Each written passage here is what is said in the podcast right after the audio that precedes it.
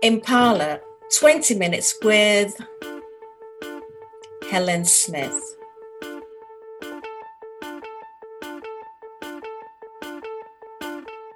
Hi, this is Juliana Koranteng. Welcome to the very first podcast in a brand new series called 20 Minutes with, brought to us by Impala, the European organization representing independent music companies. Today, we are joined by Helen Smith, who is Impala's executive chair. Originally from Scotland, Helen is based in Brussels. She is the powerhouse who helps put thousands of independent companies and artists on the map in Europe. Helen, welcome. Hi, great Hello. to be here. I'm glad to see you too. Looking good and cheerful uh, in in in um, some trying times these days. But hey, let's give it a go and see what we can do to celebrate Impala's 20th anniversary. Woo! Yeah, excellent. Let's celebrate. A little bit about you. You are originally from Scotland, and now you are based in Brussels. How did you end up in the capital of the EU? Yeah, that's a really good question because not only am I from Scotland, but I'm also from the middle of nowhere. My family come from the west coast of Scotland. My father was a blacksmith, and uh, like a lot of teenagers, obviously, I was starting to listen to music. I was recording John Peel, like a lot of um, a lot of people of my generation, and you know, I was thinking, yeah, there's a world out there, and I want to I want to discover it. So that took me to to Glasgow, then took me to London and in the end, I thought, wow, there is so much else to see. I'm going to go and, live in Brussels for a while. I came back to London and I was about to buy a house. And all of a sudden, they said, Oh, hold on a minute. We've sold it to someone else. And my partner, I met him in Brussels, and he said, Well, why don't we just go back to Brussels? And I thought, Wow, that's a great idea. I wish I had made it. And that was it. In an instant, our, our path changed and um, and I went to Brussels and I spoke to the person who ran Impala at the time. I said, "Oh, you don't know somebody who might be um, looking for someone like me?" And he said, "Aha, I am looking for someone like you," and that's it. That's a brilliant story. Which brings us back to Impala. Now, tell us about Impala's story. It is 20 years old already. How did it get started? Well, it got started when Michel Lambot, who is a co founder of Pias, decided that there was something missing in Brussels. There was no voice for the independents in Brussels. We agreed a lot with the majors on fundamental issues like copyright. We also could see that there was no voice explaining how access to finance is important, what was happening with competition cases. Did the independents have the same view on consolidation as, as the others in the marketplace? The digital market, there was a, a, difference in priority. So we felt it was very important for the independent sector to have its own voice in Brussels. That's really the rationale for setting it up. And of course, we also wanted to be sure that we could level the playing field in a way that duplicated all the national efforts, but in, a, in, in an equation that didn't look like 2 plus 2 equals 4, it was 2 plus 2 equals 6 and 8 and 10. So we could really multiply and have a compound effect by having one common voice. Interesting. What was the situation of independence in Europe to make Impala a necessity as opposed to a wish? Well, I think the, the situation was that the independents were producing so much music. So 80% of the music that's released in Europe then and today comes from the independent sector. But the story wasn't getting out. And there was a big difference in, in, in, market share as well. So our, our fundamental mission is to grow the independent sector, is to increase our market share and to, to see the sector's voice, our stories being heard in a way that wasn't possible before. You can't do that unless you have a single voice. Interesting, very interesting indeed. And has that mission evolved into something bigger than you originally envisaged?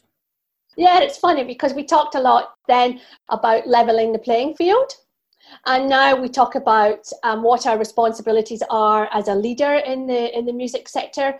We say, okay, we, we account for 80% of, of all new releases. Do we want a level playing field or do we want a premium for independent music? Do we want this extra value that we contribute in an exceptional way? Do we want that to be recognized and actually have an added value on top? Do we want to get more from streaming services, for example? Do we want to, to, to be recognized in a way that's distinct and, and different? Very much in the way that you can see, for example, craft beer you know there's a there's a, a, distinct and appreciative value about being able to understand what the story is behind the beer. What's the story behind the label? Do we believe that the artists are being treated fairly? All those types of questions are, are ones that have evolved with with the organization where we see that we're part of a story about the music sector that's really positive and vibrant. And this is what impala seeks to communicate now, I was reading about Impala's achievements and milestones. What are the highlights for you? I think the first one was very early on when we made such a, an impact in the regulatory world in Brussels when EMI and Warner were going to merge. And the regulators had never heard about what the independence view might be. Was it going to have an impact on our members' ability to, to get on radio? Was it going to have an impact on the digital marketplace? So, very early on, we realized that there was a huge potential to be an influencer. So, that early recognition was phenomenal. Then we had class action in the European courts in Luxembourg that we won against all, all odds. And then more recently, I think I can pick out the copyright directive as a as a real highlight and in between, we, we also celebrated our 15th birthday by putting the spotlight on young labels. And, and that for me was a great story to be talking about. What I find interesting about those answers is how suddenly independents were more than just edgy and maverick, which was a kind of uh, an image they've historically had, but they were culturally vital regulators are now taking them seriously as businesses thanks to Impala's lobbying. Economically, we're really significant. So it's not, as you say, not just this, you know, cute, edgy sector that everybody loves. It's one that really matters. And of course, it also is really important to Europe because we tell the local stories. So our members, they work with local artists, sing in their uh, local languages, and you know, we are a really massive part of local economies and how we can make a particular country, a particular region stand out economically and culturally. In which case, how many members does Impala have today? Oh, now we have over 5,000 based in 30 countries and we are growing. So every single board meeting we have, we have more applications from associations, from companies who want to join, who want to be part of this journey. What does it mean to be a member of Impala? What are the benefits that members can expect? Our members can really expect to be part of the network. So they get to know what's going on with all the other associations in all the different countries. They get to be molding the storyline for the independent sector. They understand that working together is more valuable than working on, on your own. And I think also this question about collective intelligence is really important. So there's a diversification of the thought process. And with that diversification comes a new experience, a new discovery about what makes the sector tick. And it's, I think, this collective intelligence that you get from bringing all those different people together from all those different countries, and you get something which is much bigger than the sum of the total. How is Impala coping and handling the COVID 19 pandemic? COVID 19, that's some story for 2020. We set up a task force very early on and we came up with a set of um, crisis recommendations and those were addressed to the EU, to national governments, and also to the sector itself. And just last week, we actually came out with a whole new set of, of recommendations around the second wave. So, what does the second wave mean, and where are we going now? So, we have seen news that about the vaccines. We can see that the recovery from a health situation may be around the corner. And it's more important now than ever before. There's coordination. We want to see European artists getting back on the road in Europe, and we cannot do that unless there is a clear strategy. You mentioned that this, you started strategizing early. Does the fact that your members are independents, did that make that easier? Because there are lots of other sectors that kept postponing because they weren't sure what the pandemic would actually turn out to be. So the fact that you have all these independent members, did that more or less trigger an earlier response compared to other sectors? I think that's a fair point that applies across the, the board in Impala. Our members tend to be owner managed. They don't have shareholders to respond to, so they can really take their own decisions. They can decide, hey, this is a priority. All of our resources get diverted to that. I've been um, writing about the European directives ever since I can remember. And we've been hearing a lot about the European Copyright Directive. Things picked up momentum in the last couple of years, and congratulations, a positive result when it got adopted. What changes do you think that is going to bring, and how will Impala members benefit directly from the new EU directive? I remember when we did an interview about that for Midem, and that was right at the height of all the debates and, and discussions in Brussels and Luxembourg and the vote in the, uh, this amazing vote in the, uh, in the European Parliament with all the theatre you might imagine, you know, about being in the viewers' gallery and the whole Parliament below and the, how the, the seats are all set out. That was fantastic. The story itself of the directive is one, I think, which is about balance. So it's a reform of copyright to make sure that creators and users and, and digital services can find balance in the in the digital environment today, which was really kind of out of sync in a way. And our members will benefit because user upload platforms like YouTube are now recognized as officially needing a copyright license. It was one that uh, we heard so many views from, from so many different quarters that it was a, uh, a really uh, probably one of the biggest and most significant debates of the European Parliament for the last 20 years, I would say. Now, copyright, which I've interviewed you about for Midem, as you pointed out earlier, has never and will never be an easy subject. So, with that responsibility, trying to get the message across to make sure regulators understood, to make sure your members from different countries understood, to make sure there was empathy on the part of music fans. How does an organization like yours how does it go about getting those messages across, especially about something as complex as copyright? Regulators understood, your members understood, your opponents understood, and the fans understood. Is there like a team, dedicated team in house to find a language that makes it easier to get the mission of copyright across? Our team was was made up of a whole group that got together every Friday to talk about what was going on. And one of the things that, that, that we decided really early on was that we needed to communicate on copyright in a really simple way. So we had this message, and the message was birds have wings, creators have copyright. And that was for us a really powerful way to explain why copyright's important. Brexit, good thing or bad? I'm Scottish, so Brexit is like, you know, this really complex subject.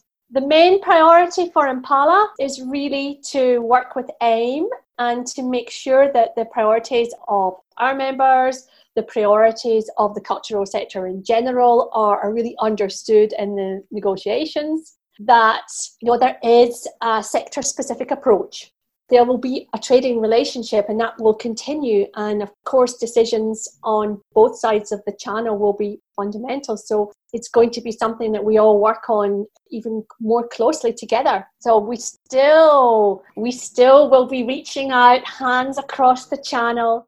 So forward going, what are you working on right now? I'm guessing competition, antitrust rules and regulations is this going to be even a bigger challenge than the copyright directive? It's certainly a challenge. And one of our fundamental tasks here is to help regulators understand how the complex web of influences will impact our sector. So traditionally in the competition world, you know, it's really simple. Someone buys someone else. There's a change of control. Is it good or is it bad? You know, the regulators say yes or no, and that the job is done. Very intense investigation. All the parties get involved. We we know this story very well.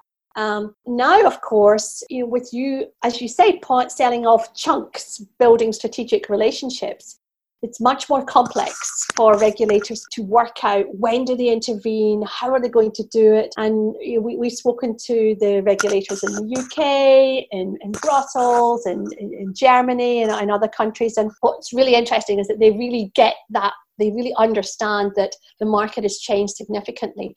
And you know, the, the, we're working on two other areas which are really, really important for the organisation as part of our, our role as a leader we implemented a diversity and inclusion charter and we're now rolling that out. We're working with members. We've got tra- a whole training program set up for next year. We're also looking at sustainability in the sector, so we're going to be developing tools that our, our members use so that we can, can really take the lead here. Our big priority, I think, also for this year in particular, is to really shine a light on the independent sector people understand what it's about, what our values are, how we work with artists, what are the people in the sector, what are the stories, and, and obviously your role in curating these interviews is a fundamental part of that. What are the three things that stand out for you in the past 12 months? Okay, so uh, clearly the COVID crisis. I also, you know, how our sector has has responded. So the solidarity within the sector. We're also really excited about Love Record Stores, this campaign that got started during the crisis um, that really put the spotlight on the fundamental role that record stores play in the sector. We've also talked about the the move, the real focus on diversity and inclusion in the music sector. That is phenomenal for us to, to really be part of that journey at this time. Your priorities for the future? Making sure that we're one of the first organisations that implements our charter on diversity and inclusion in, in a meaningful way. So we're going to be surveying the sector later on in the in the year. We are going to have this really big project on streaming and allocation of revenues that, that will come to light in the course of 2021 and of course sustainability in the in the sector how we are going to be making this sector the leader in terms of our carbon footprint? How are we going to be sustain, more sustainable, more responsible?